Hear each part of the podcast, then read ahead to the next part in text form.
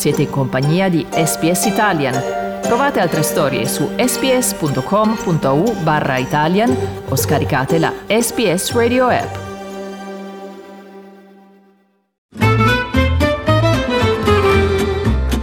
Slow Italian Fast Learning Quando uno studente a Londra o New York va online per pagare qualcuno affinché gli scriva un saggio al suo posto, ci sono molte probabilità che il lavoro venga intrapreso da qualcuno in Kenya. Le ragioni sono semplici. Il Kenya è un paese che parla inglese, con un sistema di istruzione relativamente buono, ma dove le opportunità economiche sono spesso limitate. I'm David. I'm 23 year old. I do Bachelor of Arts in Sociology, Psychology. Questo è David. È uno studente dell'ultimo anno d'università a Nairobi e, come la maggior parte degli studenti, scrive tesine. Ma nel caso di David non si tratta solo del suo corso di studi. Per gli scorsi due anni si è mantenuto scrivendo progetti per centinaia di sconosciuti da tutto il mondo. Mostly I do from USA. Yes, UK also have some assignments. UK and US together they are 365 roughly 365.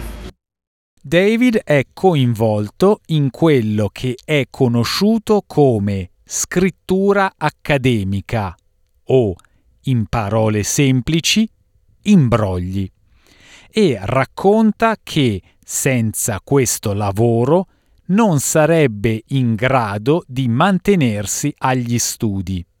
Yes, actually my parents are unable to sustain my staying in school and paying school fee because we are so many siblings.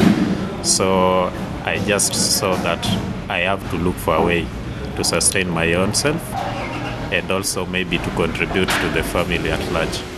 Ora guadagna abbastanza addirittura da affittare del terreno e manodopera per coltivare le messi e investire nel suo futuro.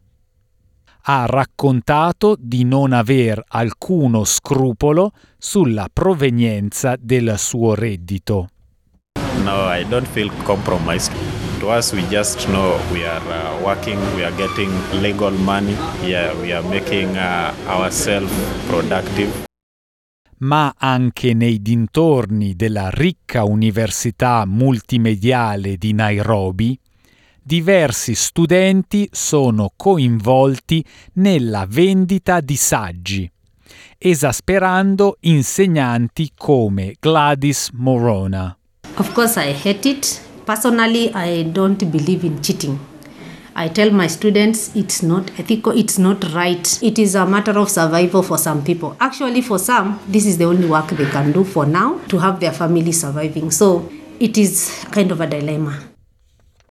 La dottoressa ritiene che la responsabilità più grande nel fare qualcosa per questo problema spetti ai paesi che hanno il più grande numero di clienti.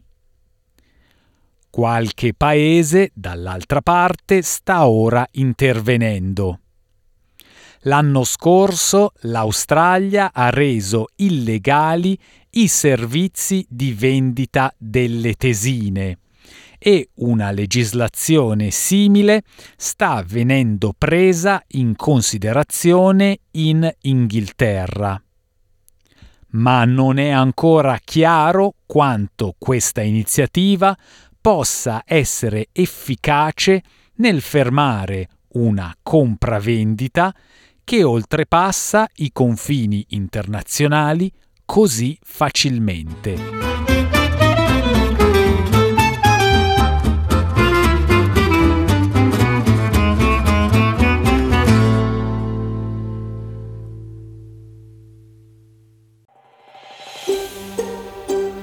Cliccate mi piace, condividete, commentate, seguite SPS Italian su Facebook.